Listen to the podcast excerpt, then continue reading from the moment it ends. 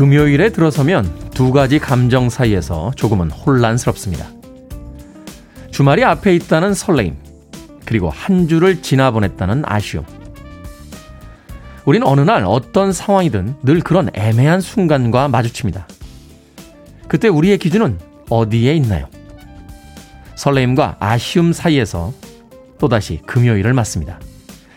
9월 3일 금요일 김태훈의 프리웨이 시작합니다. 방송의 날을 맞이해서 오늘 라디오에 대한 영원한 찬가죠. 퀸의 Radio Ga Ga 들려드렸습니다. 빌보드 kid의 아침 선택 김태훈의 프리웨이 저는 클 태 자 쓰는 테디 김태훈입니다. 자 김경희님 테디 안녕하세요. 서황희님 금요일 기분 좋은 아침입니다. 남윤서님 안녕하세요. 9월 첫 번째 금요일이네요. 금요일은 아무 이유 없이 설렙니다. 하셨습니다. 왜 아무 이유가 없습니까? 오늘 하루만 열심히 일하면 토요일, 일요일 이틀 동안 쉴 수 있는 주말이 앞에 있는데요. 주말에는 사실 일이 있어서 사무실에 나가더라도 조금은 편안한 마음이죠. 원래 쉬는 날이야 하는 생각을 하게 되면 생각해보면 요일이 중요한 게 아니라 우리가 마음을 어떻게 먹느냐 그게 더 중요한 게 아닌가 하는 생각도 해봅니다. 1293님 남편 새벽 골프 보내고 6시 30분부터 기다리고 있습니다. 오늘은 온전히 청취하겠네요. 부산 날씨는 흐립니다. 하셨습니다. 남편분 골프 나가셨으니까 오늘 하루 휴가시군요. 1293님. 아, 커피 한 잔 드시면서 여유롭게 아침 방송 즐기시기 바라겠습니다. 신기부님, 해가 많이 짧아졌어요. 이제야 밝아졌습니다. 조금 더 있으면 이 시간에도 어둡겠죠. 하셨는데, 사람이 해에 대해서 참 민감하게 반응하는 것 같아요. 어, 한참 여름일 때는 저도 새벽에 나오는데 눈 떴을 때 이미 바깥이 환하게 밝아 있어서 기분 좋게 가볍게 방송국에 왔는데 점점 바깥 날씨가 이제 어두워지기 시작하니까 몸이 좀 무거워지는 듯한 그런 느낌이 있습니다. 자, 이제 여름이 지나가고 가을과 겨울 쪽을 향해 달려가고 있습니다. 계절의 변화 잘 준비하시길 바라겠습니다. 자, 청취자분들의 참여 기다립니다. 문자번호 샵 1061, 짧은 문자 50원, 긴 문자 100원, 콩은 무료입니다. 여러분은 지금 KBS 2라디오 김태훈의 프리웨이 함께하고 계십니다. 아름다운 곡이었죠. 케니 로저스와 도티 웨스트가 함께했던 What Are We Doing in Love 드렸습니다. 뭐 케니 로저스야 설명이 필요 없는 1970년대, 80년대, 90년대에 이어지는 최고의 황금기를 누렸던 컨트리 아티스트였고요. 도티 웨스트 같은 경우는 사실 등장했을 때만 해도 이 여성 아티스트들이 그렇게 많은 활약을 하지 못했던 이 컨트리 음악계에서 팻시 클라인 같은 아티스트와 함께 굉장히 주목받았던 그런 인물이기도 했습니다. 케니 로저스와 도티 웨스트가 함께했던 What Are We Doing in Love 드렸습니다. 목이 좀 막히네요. 자, 최민정님, 갑자기 노래 들으며 기분이 좋아졌습니다. 몸은 무겁지만 기분 좋은 일 많이 생겼으면 좋겠습니다. 하셨습니다. 그렇죠. 하루를 가볍게 시작하는 것 중에 좋아하는 음악을 들으면서 시작하는 게 가장 좋은 게 아닌가 하는 생각 해봅니다. 저도 아침에 2시간씩 이 프로그램 진행합니다만, 어, 집에서 여의도까지 오는 동안 제 음악을 들어요. 제 음악. 예, 제가 노래를 불렀다는 건 아니고요. 예. 제가 개인적으로 또 좋아하는 음악을 아침에 오는 동안 한 3, 40분 동안 듣고 오면 예, 하루 종일 기분이 좋습니다. 3735님, 오늘 날씨가 화창할 거라고 해서 여름 이불 빨래하고 있어요. 이불 교체하려고요. 하셨습니다. 그렇죠. 이제는 이불이 좀 이제 두툼해져야 되는 그런 계절로 가고 있네요. 정민교님, 테디, 헤어 깔끔하네요. 더 더 잘생겨 보이십니다. 라고 하셨는데, 더 잘생겨 보일 수 있는 수준이 있나요? 이미 어떤 극점에 가 있는 거 아닙니까? 저의 미면은. 정민교님. 9484님, 테디, 안녕하세요. 저는 76살 할머니입니다. 매일 재미있게 잘 듣고 있습니다. 건강하고 활기찬 목소리 너무 좋습니다. 칭찬의 메시지 고맙게 보내주셨고요. 김나연님, 짠돌이 남동생이요. 생일이라고 케이크 기프트콘을 보내줬는데, 당연히 한 장이라고 생각했는데 두 장인 겁니다. 와, 평소에는 비싸서 못 먹던 생크림 케이크였어요. 알고 보니 여자친구에게 보낸다는 걸 실수로 저에게 두 장을 보낸 거죠. 기분 좋은 아침입니다. 하셨습니다. 아니, 돌려주셔야 되는 거 아니에요? 한 장은, 야, 너 여자친구한테 거 잘못 왔어. 이러고, 아, 기분이 좋습니까? 남, 남동생이 잘못 보내서 이제, 한 번, 한 번 보내준 건 다시 반납이 없다, 뭐 이런 건가요? 예, 고급 용어 있죠? 화투 칠때 나오는 낫장 프리뷰하고. 한 번 왔으면 끝난 겁니까? 야, 김나연님. 별게 다 기분이 좋은 아침인데요. 골탕 먹고 있는 남동생을 보면서 얼마나 고소해 하실까 하는 생각이 듭니다. 김나연님, 돌려주세요. 괜히 그 케이크 한 장 때문에. 아, 케이크 그 상품권 한 장 때문에 의상합니다. 9958님, 둘째 아들놈 출근하고 막내놈 등교 준비하고 조금 더 누워 있겠다는 첫째 딸 도시락도 오늘만 싸면 이틀 쉰다 생각하니 기쁘지 아니할 수 없는 아침입니다. 반갑습니다, 테디라고 하셨습니다. 아이들 학교 보내고 남편 출근시키고 도시락 싸고 참 그런 일들만 조금 음, 줄어들어도 하루가 평안하다라고 9958님께서 보내주셨네요. 그 한 과학자들은 어떤 과학자들은 그렇게 이야기합니다. 인류를 바꾼 가장 위대한 발명품, 20세기의 가장 위대한 발명품은 컴퓨터나 자동차가 아니고요. 세탁기라고요. 가사 노동에 시달렸던 많은 여성들을 그 노동으로부터 해방시킨 위대한 발명품이다라고 이야기합니다. 미래 사회에는 음, 이런 고민들 없는 좀 더 다른 일을 할 수 있는 그런 시간들이 많았으면 좋겠다는 생각도 합니다. 그래도 엄마가 해주는 밥 맛있습니다. 9958님. 정관희님의 신청으로 합니다. 빌리 프레스턴, Nothing from Nothing.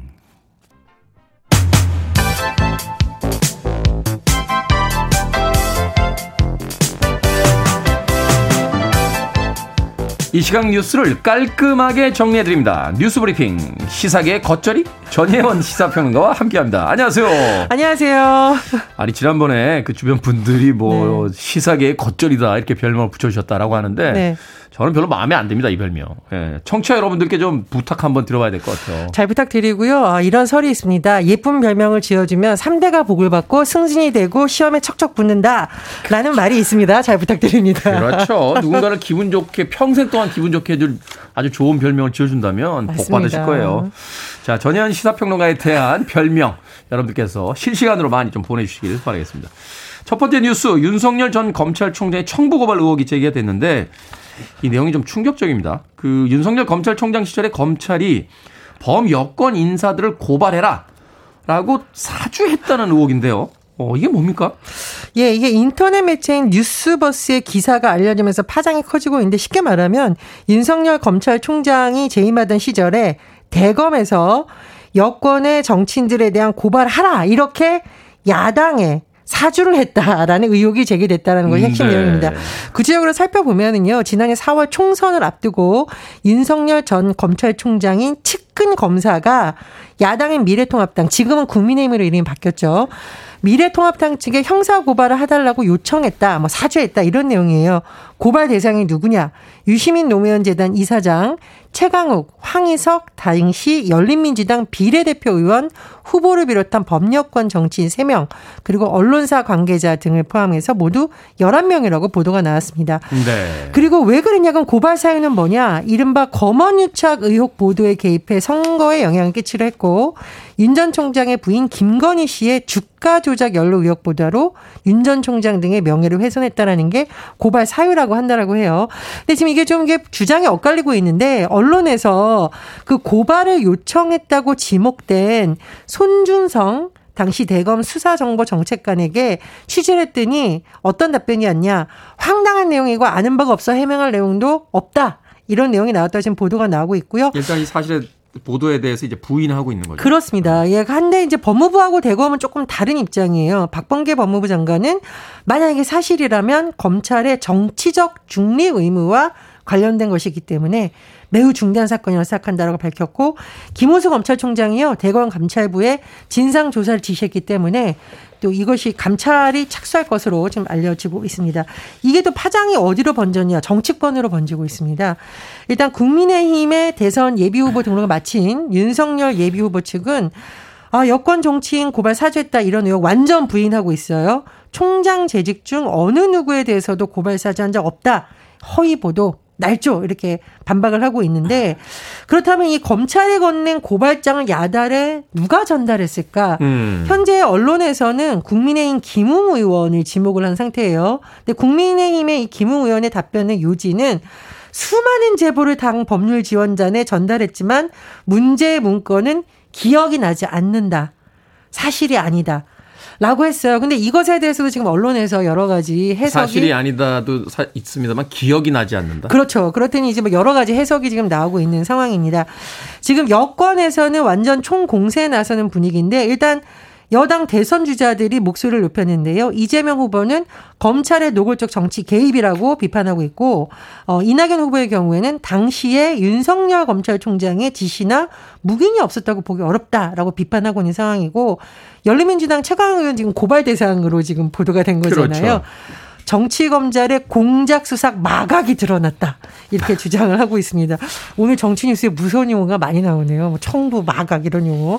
네. 그런데 국민의힘의 이준석 대표와 홍준표 후보의 뉘앙스가 조금 다릅니다. 이준석 대표는 뭐 이런 제보들 당에 들어온다. 그거 이관하고 이첩하는 게 큰 문제가 되지 않는다라는 입장인데 홍준표 후보의 경우에는 총장의 양해가 없이 이게 가능했겠느냐. 즉 당시 검찰총장인 윤석열 전 검찰총장을 의미하는 거죠. 홍준표 의원이 검찰 출신이죠. 그렇죠. 검사 출신입니다. 네. 어, 또 총장이 양해 안 했다면 그런 건 좀 어불성설이겠다라고 말을 해서 지금 야당 내에서도 좀 다른 목소리가 나오고 있는 상황입니다. 지금 이게 국회로 번질 조짐인데요. 여권에서는 이 의혹을 규명하기 위해서 법사위의 소집에 또 나설 계획이라서 정치권에 만만치 않은 파장이 이어질 것으로 보입니다. 사실이 어떤 건지 잘 모르겠습니다만 국민들이 이 정치권이 부패하거나 또는 그 권력을 휘두를 때 믿을 수 있는 유일한 조직이 검찰인데 계속 불미스러운 일로 이렇게 오르내린다는 것 자체가 조금 실망스럽긴 하네요. 예, 그래서 훌륭한 검사를 칼잡이라고 한다고 해요. 근데 네. 이 칼이 어떻게 쓰이냐에 따라서 국민을 위할 수도 있는 거고 다른 목적으로 살 수 있다라는 또 비판도 제기되고 있습니다. 네. 자, 부동산 중개 수수료 인하 소식입니다. 10월부터 시행이 되는 건데 국토교통부 입법 예고한 내용 좀 정리를 해 주시죠. 예, 공인중개사법 시행규칙 개정안의 주요 내용은요. 6억 원 이상 주택을 매매할 경우에 수수료일이 대폭 인하된다는 거죠. 6억 원 이상이 지금 변경되는 건데요. 6억 원에서 9억 원 구간의 요율이 0.5%에서 0.4%로 낮아지고 9억 원에서 10억 사이는 기존의 아 0.5%, 12억 원에서 10억 원은 0.6%, 15억 원 이상은 0.7%의 요율이 설정이 됩니다. 예를 한번 들어보면 그럼 9억 원짜리 주택 매매할 경우에 어떻게 바뀌냐? 음. 예전에 중개 수수료 810만 원이었는데 어, 만만치 않군요. 예, 변경된 요율을 적용하면 450만 원으로 대폭 줄어들고요. 450만 0.5%라는 거죠. 그렇죠. 12억 원짜리 거래 수수료 예전에 1,080만 원이었습니다. 아, 예. 변형된 요율 적용하면 720만 원 이렇게 적용이 되고요. 그렇다면 매매가 아니라 임대차 계약은 어떻게 되냐? 예전에 6억 원 이상부터 요율이 모두 0.8%였어요. 네. 그러니까 너무 가격이 높아질수록 부담스럽다는 지적이 있었는데 전세만 들어도 그만큼 내야 된다. 아, 그렇죠. 그럼 이제 앞으로 6억 원에서 12억 원은 0.4, 12억 원에서 15억 원은 0.5, 15억 원 이상은 0.6 이렇게 요들이 차등이 적용이 됩니다. 그러면 만약 6억 원 전세 거래한다. 그럼 예전에는 480만 원이었어요. 수수료가. 앞으로는 240만 원을 줄고요. 9억 원일 경우는 어떻냐? 그러면 720만 원에서 360만 원 절반 수준으로 줄어들 것으로 보입니다. 사실 이제 부동산 거래해 보신 분들은 아시겠습니다만 그대로 다 받지는 않으셨었거든요. 조금씩 깎아주고 하셨었는데 이제는 아예 그 입법을 통해서 그 말하자면 이제 그 요율이 딱 정해졌다. 이렇게 생각하고 좀 편하게 거래를 하셔도 될것 네. 같습니다. 자, 집에서 간단하게 조리해 먹는 간편식이죠. 최근에 굉장히 많이 먹고 있는데 코로나19 때문에 더욱 많이 또이 소비가 늘고 있다고 하는데 나트륨이 지나치게 많이 들어있다 이런 보도가 나왔어요. 저 이 뉴스 보고 가슴이 철렁했습니다. 제가 진짜 좋아하는 식품 육개장 설렁탕인데 간편식이라고 해서 그냥 봉지채로 뜨거운 물에 데우거나 전자레인지에 데울 수 있는 제품들 많이 나오잖아요. 네. 이 시장 규모가 2025년에 5천억 규모로 성장할 것으로 알려질 정도로 5천억이요? 워낙 많은 분들이 이게 코로나19 상황에서 외식 못하니까 많이 드신다고 하는데 문제는 뭐냐 소비자원이 시 시중에서 판매되는 육개장 설렁탕 간편식 15개 골라서 품질을 분석해 봤더니요. 예를 들어 육개장 그거 한복 먹잖아요. 하루 권장량의 97%에 달하는 나트륨이 들어있다고 합니다. 97%? 그렇습니다. 한 끼에? 네. 근데 저 같은 경우만 해도 어. 육개장 먹으면서 파김치랑 먹거든요. 그러면 한 끼 먹으면 도대체 나트륨 얼마나 먹는 건지 모르겠어요. 자, 그리고 설렁탕의 경우에는 조금 낮 아요. 모든 제품에서 나트륨 함량이 일일 기준치의 48%에서 61% 수준인데 이 설렁탕 드시면서 깍두기 많이 드시죠. 그렇죠. 그럼 추산해 보건데 이것도 만만치 않다라고 예상을 할 수가 있겠습니다. 네, 다만 이 제품을 뭐 끓이거나 할 때 이물이 나오지 않았고 미생물도 검출되지 않았다고 하니까 일단 안전성에는 문제가 없지만 다만 많이 드시면 건강에 부담이 될 수 있어요. 소비자원에서 이 제품 한 번에 다 먹지 말고 좀 나눠서 2, 3회 드시거나 아니면 아주 친절한 설명인데 아니 밀키트 안 드셔보셔서 그래요. 양이 적어요. 맞습니다. 그 두 봉 드시는 분들도 있어요. 네. 나트륨 배출에 도움이 되는 뭐 바나나, 시금치 이런 거 가채를 함께 먹고 또 의외로 영양 성분이 부족할 수 있다고 해요. 그래서 두부, 달걀들과 같이 먹을 필요가 있다고 단백질을 같이 섭취해라. 예, 소비자원에서 권유를 했습니다. 자, 오늘의 시사 엉뚱 퀴즈 어떤 문제입니까? 예. 윤석열 전 검찰총장의 범여권 인사 고발 사주 의혹 관련한 기사 정리를 해드렸는데, 자, 마침 금요일이라고 하니 여권을 들고 공항으로 떠나던 몇 년 전이 그리워집니다. 그립네요. 자, 엉뚱 퀴즈 잘 들어보십시오. 해외여행 중 여권을 잃어버리거나 도난당하는 것만큼 난처한 일도 없는데 여권 재발급 받으려면 어디로 가야 될까요? 1번 미술관, 2번 주민회관, 3번 재외공간, 4번 병영생활관. 정답 아시는 분들은 지금 보내주시면 됩니다. 재미는 오답 포함해서 총 10분께 아메리카노 쿠폰 보내드리겠습니다. 해외여행 중에 여권을 잃어버리거나 도난당하는 것만큼 난처한 일이 없죠. 이럴 때 여권을 재발급 받으려면 어디로 가야 합니까?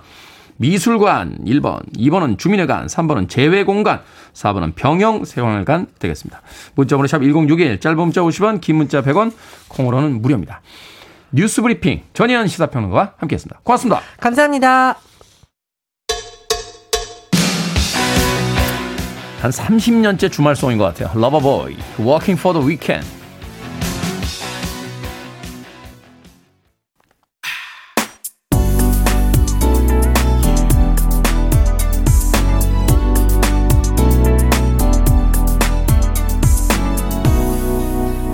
김태훈의 Freeway.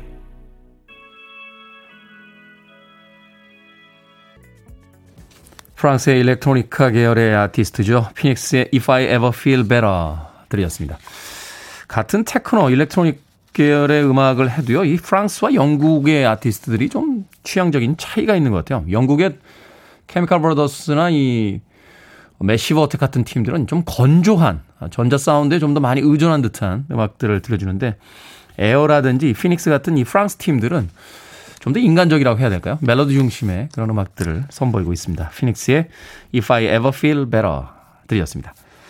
자, 오늘의 시사 엉뚱 퀴즈. 해외여행 도중에 여권을 잃어버렸을 때 재발급 받으려면 어디로 가야 할까요? 정답은 3번 재외 공간 되겠습니다. 문제가 어려웠나요? 정답보다는 오답자들이 더 많으시군요. 남나리님, 물레방앗간. 물레방앗간. 보름달이 뜬 그날 바람도 없는데 갈대밭에 갈대는 왜 흔들리고 물레방아간에 물레는 물도 없이 왜 돌고 있었던 걸까요? 갑돌이와 갑순이는 어디서 만나고 있었던 걸까? 물레방앗 예전에 물레방앗간이라고 하면 좀 묘한 느낌이었는데 예, 저만 그런가요? 예, 바깥에서 진행하고 있는 공나연 PD는 눈을 동그랗게 뜨고 뭔 소리지? 라고 하면서 저를 쳐다보고 있습니다. 물레방앗간, 네. 2965님, 마을회관, 4879님, 우미관, 두한이 형님과 상의하시면 됩니다. 비용은 4달러. 라고 이야기하셨고요. 5648님, 미술관입니다. 미술관 가서 여권 재발급 해달라고 하면 그려주나요? 하셨습니다. 그것도 괜찮겠네요. 똑같이 그려만 줄 수 있다라면. 저도 한번 여행 가다가 여권에 문제가 생겨가지고요. 이 방송을 할 때 여권을 한번 이렇게 보여드린 적이 있는데 그때 작가들이 이렇게 그 스티커로 제 생년월일이나고 이제 여권 번호를 이렇게 가렸어요. 근데 그걸 까맣게 잊어먹고 있다가 몇 달이 지난 뒤에 여행 가려고 여권을 꺼내서 그걸 딱 뗐는데 그 자리에 있던 그 여권 이 글자가 같이 떨어져 나온 거예요. 당장 내일 여행 가야 되는데. 예, 그래가지고 수소문 해봤더니 업무상으로 갈 때는 급하게 공항에 가서 임시 여권 발급을 받을 수 있답니다. 제 기억에 한 3시간 정도 걸렸어요. 예, 그거 받아가지고 막 부랴부랴 나갔던 촬영 나왔던 기억이 있는데 참고하시길 바라겠습니다. 자, 소개해드린 분들 포함해서 모두 10분에게 아메리카노 쿠폰 보내드립니다. 당첨자 명단은 홈페이지에서 확인할 수 있고요. 콩으로 당첨이 되신 분들은 방송 중에 이름과 아이디 문자로 보내주시면 모바일 쿠폰 보내드립니다. 문자 번호는 샵 1061, 짧은 문자는 50원, 긴 문자는 100원입니다. 자, 매일 이 시사 엉뚱 퀴즈 내주시는 전예현 평론가님, 저희가 별명을 모집한다라고 했는데, morning 요정, 뭐, 겉절이보단 샐러드 어떠신지요? 약방의 감초, 시사계 MSG, 시사계 확성기, 계속해서 재밌는 별명들이 들어오고 있습니다. 어, 다음 주 월요일쯤 결정을 할 테니까 계속해서 보내주십시오. 결정되는 분에게는 저희가 소정의 상품 드리도록 하겠습니다. 자, 김명진 님이 신청하셨습니다. 도나 서머, on the radio.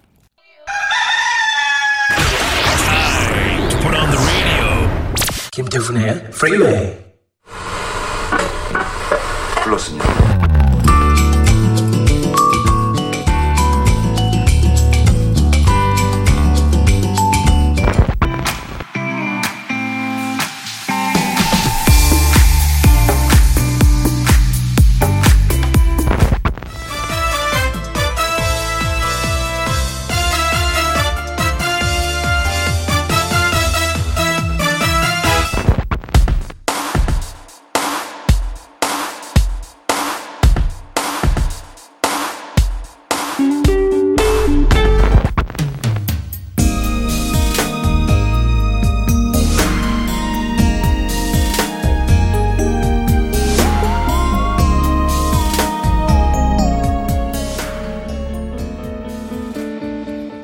생각을 여는 소리 sound of day 9월 3일 오늘 방송의 날을 맞아서 KBS 2라디오의 프로그램들이죠. 주현미의 러브레터, 임백천의 백뮤직, 김혜영과 함께 두근두근 음악엔 이상호의 드림팝의 시그널 뮤직 들려드렸습니다. 이 음악들 다 아신다면 KBS 2라디오의 찐 애청자 인증입니다. 요즘 대세가 된 매체인 유튜브는 컨텐츠 하나를 보면요. 뒤이어 유사한 주제의 컨텐츠들이 쭉 뜹니다. 드라마와 영화를 서비스하는 OTT 플랫폼이나 SNS도 마찬가지로 내 취향을 겨냥한 컨텐츠들이 추천이 되죠. 흥미를 갖고 있는 주제니까 연달아 보기에 불편함은 없습니다. 그렇게 우리는 취향을 공고히 하는 시대에 살고 있죠. 반면에 라디오는 그와는 조금 다른 방식입니다. 일단 켜놓기만 하면 시간대별로 다른 스타일의 음악이 들려오고요. 한 프로그램 내에서도 난생 처음 듣는 음악을 접하기도 하죠.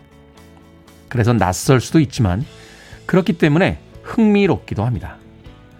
호기심은 낯선 것에서부터 생기니까요. 그리고 그런 호기심은 우리의 취향을 더욱 다채롭게 만들어주죠. 수많은 청취자들의 다양한 이야기 또한 라디오에 빼놓을 수 없는 매력일 텐데요. 각자의 공간에서 각자의 일을 하면서 우연히 만나게 될 음악과 사람들의 이야기 기대되지 않으십니까? 오늘 하루 방송의 날을 맞아 하루 종일 라디오에 귀를 기울여 보시는 건 어떨까요? You're listening to one of the best radio stations around. You're listening to 김태훈의 프리웨이 빌보드 kid의 아침 선택 KBS 2 라디오 김태훈의 프리웨이 함께하고 계십니다. 8869님께서요. 아들의 미용 헤어 시험 응원한다면서 신청해 주신 곡이에요. 조지 베이커 셀렉션의 I've been away too long 1부 끝곡입니다. 2부에서 뵙겠습니다.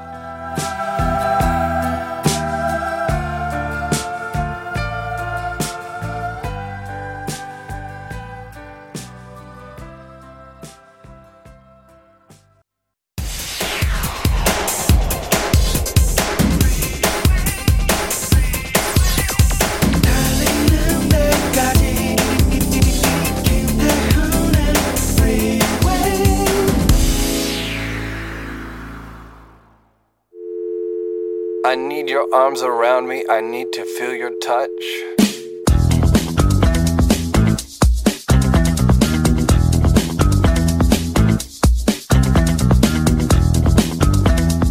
상민이는 1층부터 30층까지 있는 건물에 들어갔습니다. 엘리베이터를 타면 두 가지 버튼만 있는데 빨간색 버튼을 누르면 12층을 올라가고 파란색 버튼을 누르면 7층을 내려갑니다. 1층에서 빨간색 버튼을 눌러서 13층에 도착했더니 게임기가 놓여 있어 게임을 했습니다. 하지만 이제 집에 돌아가기 위해 13층에서 다시 엘리베이터를 타고 1층으로 내려가려고 합니다.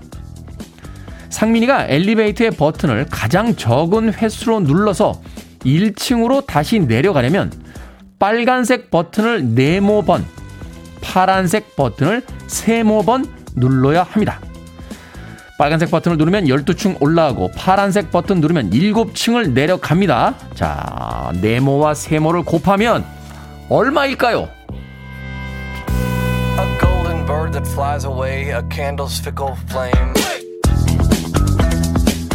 뭐든 읽어주는 남자. 오늘은 초등학교 수학 문제집에 실린 문제를 읽어드렸습니다. 이게 초등학교 수학 문제집에 실렸다고요? 그런데 이건 수학 문제인 건가요? 국어 문제인 건가요? 몇 해 전부터 교과서에 이런 서술형 문제가 많아졌다는데요. 아이들의 사고력을 기르기 위해서라고 합니다.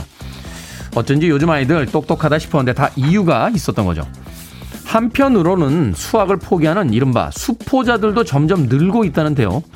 이유가 뭔지 초등학교 수학 문제 하나 읽고 나니 긴 말 안 해도 알 것 같습니다. 저 같은 아이들은 아마 이런 문제가 나왔으면 답안지에 이렇게 적었을 것 같아요. 상민아, 그냥 걸어 내려가자. 그게 빠를 것 같아.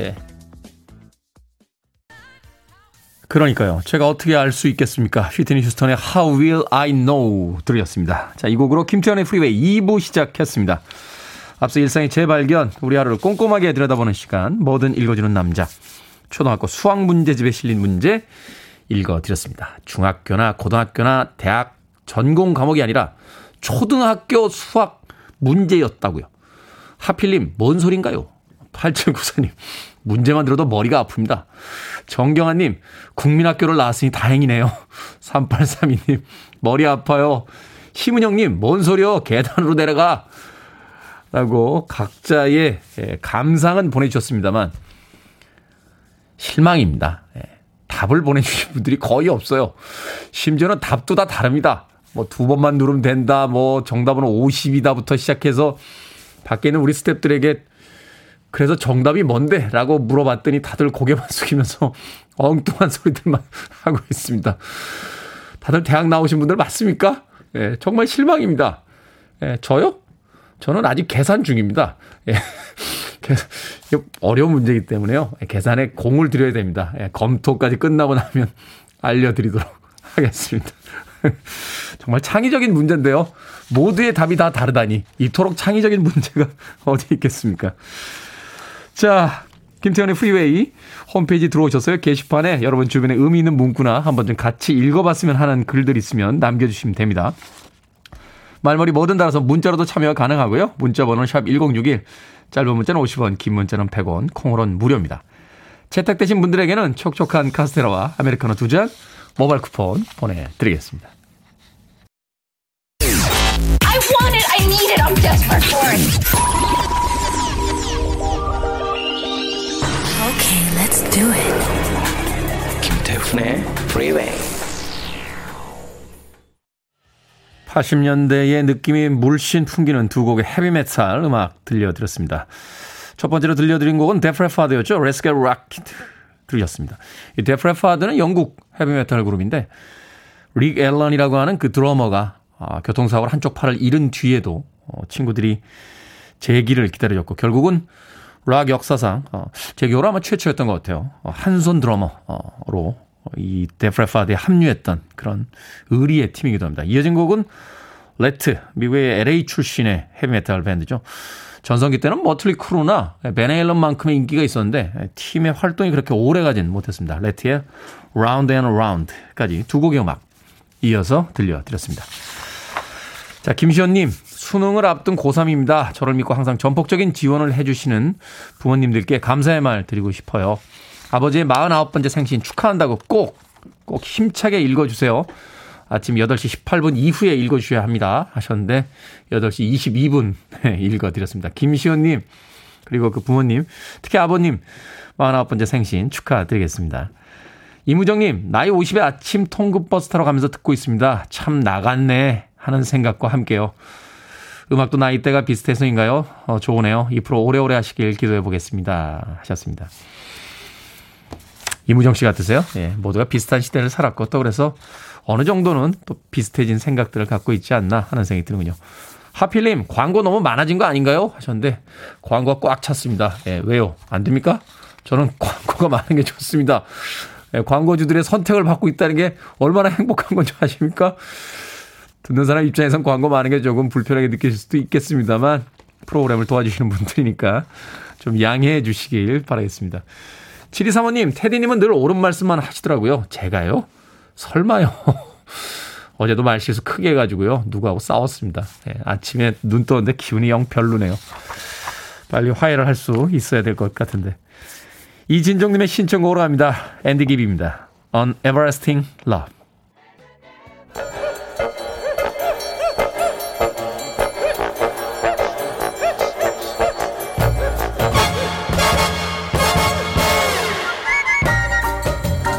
온라인 세상 속 촌철살인 해학과 위트가 돋보이는 댓글들을 골라봤습니다. 댓글로 본 세상.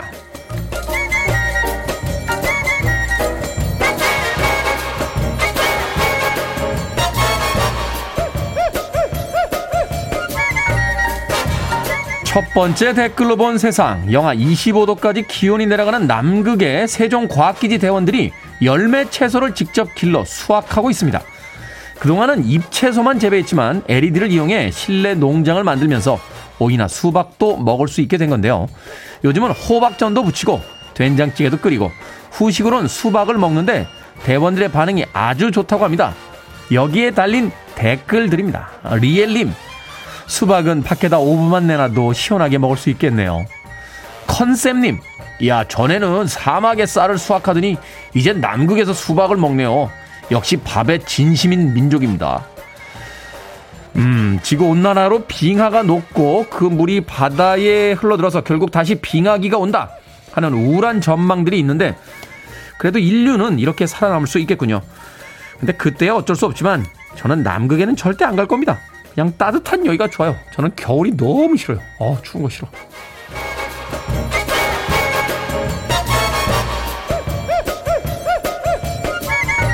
두 번째 댓글로 본 세상. 영국에서 버스 기사로 일하는 아담 싱클레어 씨. 19살 때부터 탈모로 스트레스를 받았는데요.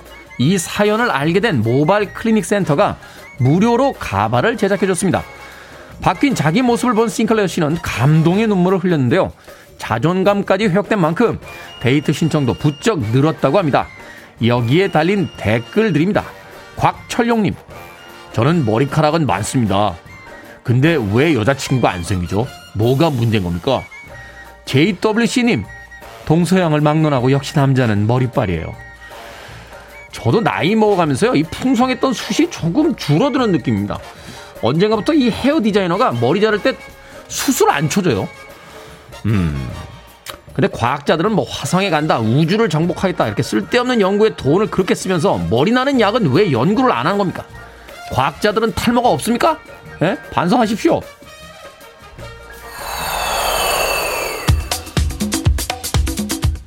화성에 가는 것보다는 발모제가 더 낫지 않습니까? 스필러입니다. 그루브제.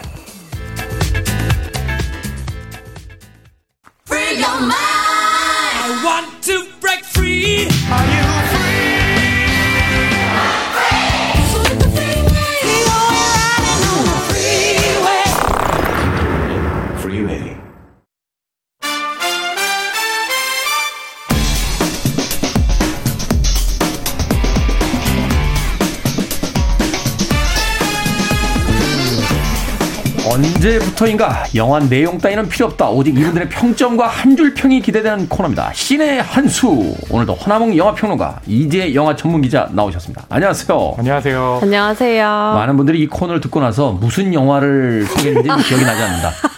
두 분의 두 번의 악유와 다툼만 기억이 난다. 하는 아, 평들을 해주고 계십니다. 저에게는 좀 불리하네요. 저는 항상 매주 나와서 깊이 있는 내용을 말씀드리는데 한줄 평과 별점만 기, 기억에 남는다고 하시면 예, 아 좀 아쉽네요. 이재 기자님은 그 허나몽 영화 평론가 오래전부터 하셨죠? 아, 네, 되게 오래됐어요. 원래 이런 분이십니까? 네. 그 한번 회의 때도 이랬다가 예, 굉장히 많이 혼난 적이 있습니다. 알겠습니다. 자, 오늘 영화는 여러분들 기억에 남을지 모르겠습니다. 제 생각엔 배우 한 명만 남을 것 같은데. 자, 오늘의 영화 9월 1일에 개봉한 샹치와 텐링즈의 전설입니다. 마블 코믹스 원작의 슈퍼 히어로 영화인데 두 분의 평점부터 먼저 들어봅니다. 네, 저의 평점은요. 샹치와 텐 링즈의 전설 별점 5개 만점에 3개. 세 개입니다. 애매한. 아, 비겁하죠. 가장 비겁한 평점 네. 3점 아, 나왔습니다. 그렇다고 또 두 개 반 줄 수도 없고. 아, 네. 두개 반이면 언- 뭔가 그래도 호기가 느껴지는데 어, 그에다가 세 개면? 제가 마블 팬들에게 마블 팬들 네. 수입사 사장님의 얼굴도 지나가고 그렇죠. 자, 이제 영화 전문 기자 몇 점입니까? 저는 별 3개 반입니다. 세개 반. 네. 야, 비겁하시네요. 그래도 반 개를 더 주셨잖아요. 극장에서 볼만하다. 어, 네, 그럼요. 세개 정도면은 마침 지나가는데 옆에 극장 있으면 봐라. 요 정도 평점이잖아요. 확인은 해도 되지만 네. 네, 뭐 그렇게 뭐 권해주지는 예, 않는다. 그 추천은 아니다. 네. 자세한 이유는 뒤에서 듣도록 하겠습니다. 자, 마블의 첫 아시안 히어로 영화라고 홍보를 하고 있는데 제목부터 평범하지 않습니다. 근데 아시아인인 저도 발음하기가 쉽지 않은 어, 네. 주인공은 뭐 샹치와 텐링즈의 전설. 그렇죠. 어떤 내용입니까? 샹치가 주인공이죠. 샹치. 네. 시무리우가 연기했습니다. 근데 어. 현재는 네, 샌프란시스코의 한 호텔에서 발레 파킹을 하면서 생활하고 있는 일종의 평범한 청년이죠. 네. 근데 어느 날 그 KT라고 절친이 있는데요. 아카피나가 연기를 했는데요.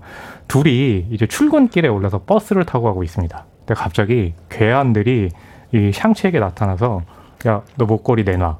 라고 하는데 뜬금없이. 네, 샹치가 어, 목걸이 못 준다. 이러면서 갑자기 엄청난 액션을 펼쳐 보이는 거예요. 갑자기. 예, KT는 어 도대체 네가 이런 인물이었어? 왜 이래? 라고 했는데 거기엔 사연이 있습니다. 무슨 사연일까요?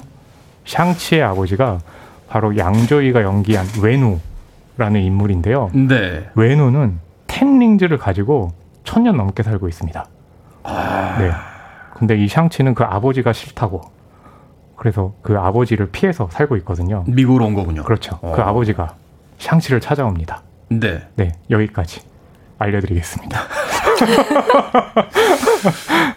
뜬금없이 끝나요. 그러니까 뜬금없이 뭐 하지만 여기서 뭔가를 더 밝히면 네. 네, 좀 너무 많은 걸 밝히게 돼서 네, 여기서 멈춥니다. 아니 그래도 뭔가 좀 이렇게 부드럽게 끝낼 수 있는데 마무리를 좀 할 수도 있을 텐데. 어, 뭔가 좀 더 잘라줘야 될 것 같은데 그 헤어 디자이너가 네. 갑자기 옆머리 한쪽을 가위로 툭 자른 뒤에 다 됐습니다. 이제 라고 가라고. 네. 이게 요즘의 힙이죠. 라고 하면서 아, 그렇습니까? 네.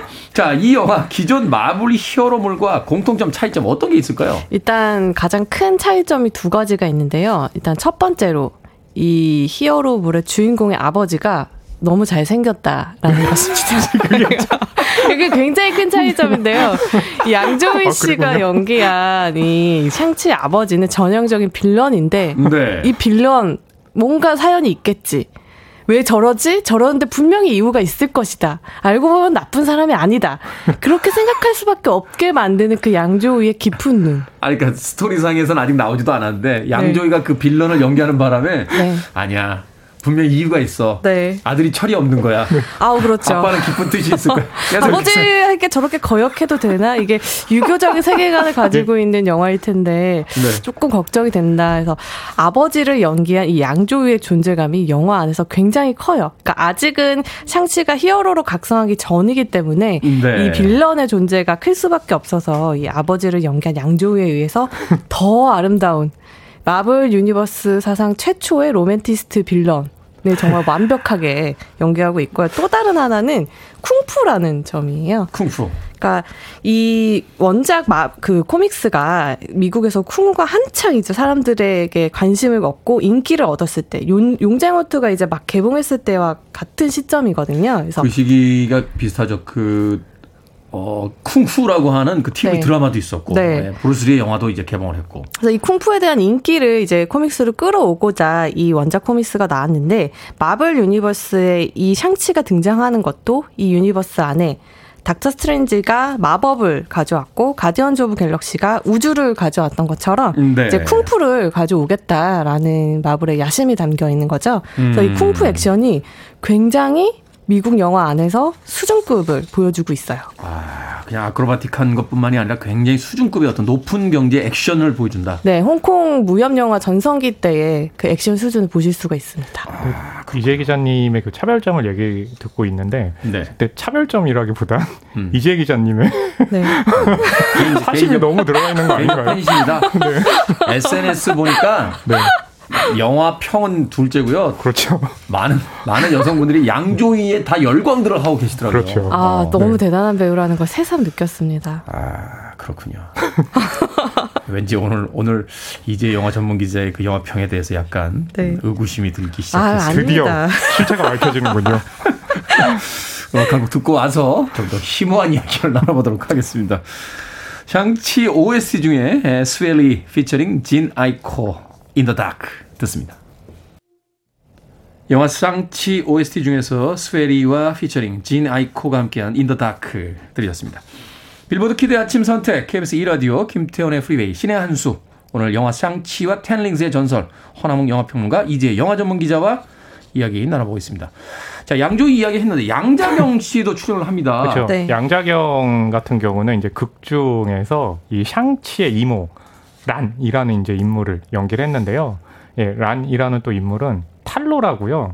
또 이렇게 뭔가 숨겨진 곳에 살고 있는데 음. 아무래도 이제 그 한국 팬들에게도 그렇고 아시아권 팬들에게는 아마 이제 양조위와 양자경의 출연이 굉장히 좀 네, 반갑지 않을까. 근데 아까 이제 이재 기자님께서 그 사심으로 양조위 배우에 대해서 얘기를 했는데 네. 보고 있으면 네, 너무 잘해요 양조위가 그래서 연기야 뭐 네. 명불허전이죠. 어. 그래서 보고 있으면 그래 양조위가 다 하고 있구나 음. 예, 라는 생각이 정말 들 정도입니다. 특이한 영화네요. 어, 주인공이 원래 중심에 있어야 되는데 그 주변에 빌런이 더 인기를 얻게 되는. 그것도 그 빌런의 멜로드라마에 자꾸 빠지게 되는 굉장히 특이한 지점을 가지고 있는 영화인 것 같아요. 뭐 이렇게 극중에 양조위가 맡은 외노라는 인물한테 또 빌런이라고 하는 것도 뭔가 굉장히 좀 그 예의에 안 어울리는 것 어, 같아요. 넘어오셨어요. 음악 나가는 동안 저희들이 이제 협박과 설득을 했거든요. 양조위 팬들이 굉장히 많다라고. 자, 인상적인 장면들 하나씩 좀 소개를 해주시면서 영화의 이야기를 좀 더 해주시죠. 어, 저 같은 경우에는 그 영화에서 나오는 그 쿵푸 액션들이 참 좋더라고요. 네. 흔히 우리가 마블 영화들도 그렇고 미국에서 액션 영화를 볼 때 굉장히 끊기는 타격감, 그러면서 어떤 타격감의 세기를 표현하는 그런 액션들이었다면, 이번에 이 샹치의 액션들은 뭐 일대종사나 와호장룡 같은 굉장히 물 흐르는 듯이 유, 유려한 상대의 동양적인. 힘을 네, 어. 내 것으로 이용해서 그것을 가지고 다시 그 상대에게 보내는 굉장히 무협에서 굉장히 최고치의 경지로 치는 그런 액션들이 나오는데 이게 아주 잘 구현이 됐고요. 이게 브래드 앨런이라는 스턴트 코디네이터가 그 슈퍼바이저를 했는데 이분 같은 경우에는 그 성룡의 그 스턴트 팀에 오랫동안 아. 계셨던 분이에요. 그래서 뭐 킹스맨도 하시고 뭐 스타워즈도 하시고 유명한 그런 어 스턴트 출신의 슈퍼바이저인데 이번 영화 보면 끝에 이분이 이 영화를 유작으로 남기고 돌아가셨어요. 그래서 그때 크레딧 끝에 보면 이렇게 추모하는 크레딧이 나오기도 하는데 이분의 액션도 굉장히 좋습니다. 그것만 보셔도 영화관에서 보시는 게 아깝지 않으실 것 같아요.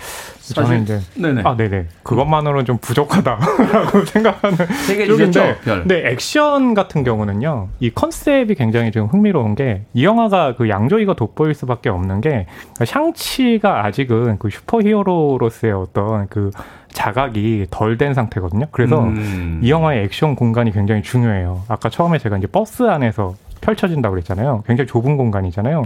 근데 그 좁은 공간이 뒤로 갈수록 조금씩 넓어져요. 그러니까 아. 버스에서 액션 이후에 고층 빌딩의 난간에서 또 액션이 펼쳐지고 마지막 가게 되면 굉장히 넓은 평원에서 그 이루어지거든요. 그게 네. 뭐냐면 극 중에 샹치가 이제 슈퍼히어로로서 그만큼 성장해 가는 과정 그 액션에 담은 거예요. 근데 저는 아쉬운 게 뭐냐면 그런 컨셉은 좋은데 이게 아시아 특히 이제 중화권의 무협을 좀 중심에 두고 있잖아요. 네. 그래서 우리가 이 중화권 무협을 생각할 때 알 수 있는 클리셰 같은 요소들이 다 등장을 해요. 어떤 거죠? 가령 뭐 이 정도만 말씀드리겠습니다. 용. 용. 네. 다 나왔네요. 네. 네, 다 나왔네요. 그러니까 이게 뭐냐면 처음에 이 그 원작이 됐던 코믹북의 샹치가 등장했던 게 1970년대 초반이거든요. 네. 그 당시에 봤던 시선들이 여전히 이 영화에서 이제 지금도. 구현되고 있다고 했을 땐 어. 우리에게는 너무나 익숙한 요소들이잖아요. 그렇죠. 네, 그래서 그런 부분들이 좀 흥미가 떨어지는 거죠. 사실 그렇긴 해요. 그 브루스리가 주연을 맡았던 이제 용정 호트 같은 경우도 그. 중간에 어떤 그 한이라고 하는 빌런이 지배하는 그 섬에서 어떤 그쵸. 연애 장면 이런 거 보면 자기들은 그게 이제 동양적이라고 생각하는 것 같은데 네네. 우리가 봤을 때는 약간 무지? 약간 그렇죠. 약간 몬도간의 식의 그좀 황당한 그런 연애 장면 것들이 맞아요. 펼쳐지고 네. 그 매쉬인가요? 한국전 배경으로 했던 영화 보면 아, 네. 로버트 알트만 감독의 예, 매쉬. 한국 농부들 왜 여기 베트남 모자 쓰고서 농사 그렇죠. 짓잖아요. 그 네. 저희들은 저게 왜 저런 모자를 쓰고 있을까? 막 맞아요. 네, 그나마 샹치에서는 이 감독이 그 중국계 미국인 가- 캐나다인 감독이다 보니까 그런 부분들이 약간 오리엔탈리즘에 대한 잘못된 오해나 이해 같은 것들이 그나마 이, 이제까지 마블 영화에서 봤던 거에서는 가장 덜한 것 같아요. 음, 네. 양조위가 있기 때문 아닙니까? 영화 샹치와 텐 링즈의 전설. 아, 이 시간에 웬만하면 제가 영화를 본다 안 본다 딱 결정을 했는데 네. 오늘 약간 그 이지혜 영화 기자가 그 사심에 흔들리는 것 같아서. 못 믿었죠. 영화 보시고 나시면 알 겁니다. 이게 얼마나 객관적인 시선인지. 근데 생각해 보면 배우야말로 영화를 보는 가장 중요한 요소잖아요. 어, 그럼요. 내용이 뭐 이렇게 훌륭하고 뛰어나고 이런 것도 있어서 보기도 합니다만 자기가 좋아하는 뭐 영화 배우를 보기 위해서 네. 사실 뭐 우리나라의 우리나라 배우 예를 들지 말고요. 뭐 브래드 피트라든지 조지 클루니가 나오는 영화도 뭐다 훌륭한 영화는 아니지만 네네. 그 배우를 좋아하면 기꺼이 영화를 가서 보듯이 양조위만으로 충분히 가치가 있다. 네. 그리고 마블이 참 영리한 것이 이 슈퍼히어로물이라는 어떻게 보면 황당무계하고 유치한 순간들이 있는 영화에 굉장히 연륜 있고 기품 있는 배우들을 기용해서 영화의 무게감을 잡아주잖아요. 뭐 예를 들어 닥터 스트- 스트레인지의 뭐 틸다 스윈튼이라든가 그러네요. 그런 식으로 양조위를 기용을 했는데 역시나 이번에도 성공입니다. 반론의 기회 한번 드리겠습니다. 평론가. 아, 양조위는 정말 잘하긴 해요. 근데 이제 그 모든 전 세계의 그 사람들이 다 양조위 팬은 또 아니잖아요. 음. 네. 뭐 양조위가 눈에 안 들어오는 사람들은 그렇다면 과연 샹치와 텐린즈의 전설에서 어디에 좀 포커스를 맞춰야 되냐. 라고 양조위 했을 때. 팬은 아니라고 합니다만 양조위를 싫어하는 사람은 본 적이 없는 것 같아요. 그쵸. 그쵸. 양조위 멋있죠. 왔다 갔다 하시네요.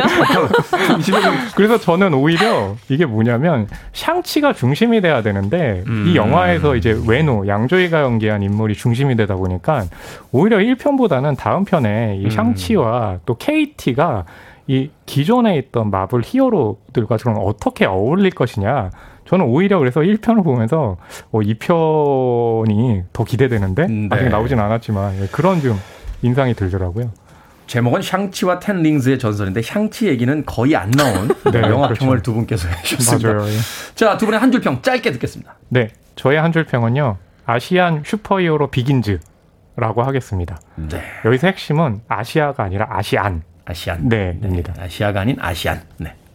저는 신비한 동물 나라의 무협 가족 드라마 그리고 양조위로 하겠습니다. 그리고 양조위 방점을 찍어주시는군요.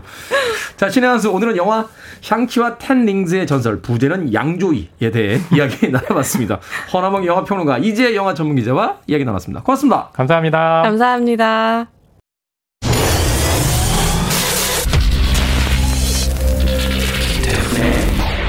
Freeway.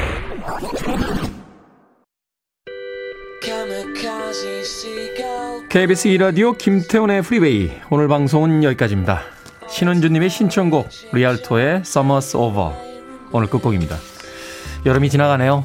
가을맞이 잘 하시길 바라겠습니다. 저는 내일 아침 7시에 돌아옵니다. 고맙습니다.